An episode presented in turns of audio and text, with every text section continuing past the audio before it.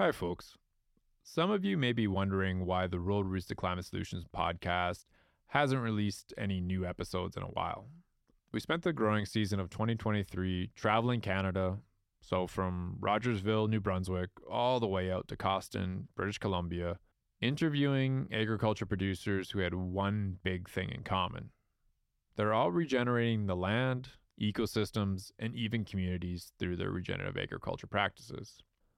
Well, we're finally ready to release that series, which we're calling Stories of Regeneration. It's in partnership with a really great organization called Regeneration Canada. Through Stories of Regeneration, you can learn about regenerative agriculture principles and practices and how they are applied in different contexts across Canada.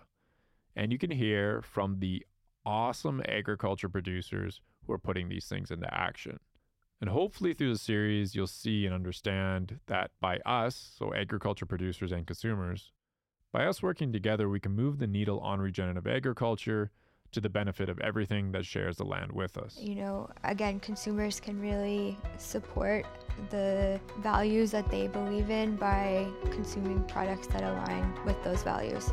But at the end of the day, really, my primary goal is to be in business, to remain in business, to provide an example for my kids. The regenerative type farmers are very willing to share their experiences, and so we have to learn from each other. Yeah, it's not just doing it to do the principle, but understanding why, why you're doing it. You know, what is the purpose? What is the outcome? What's actually going to work?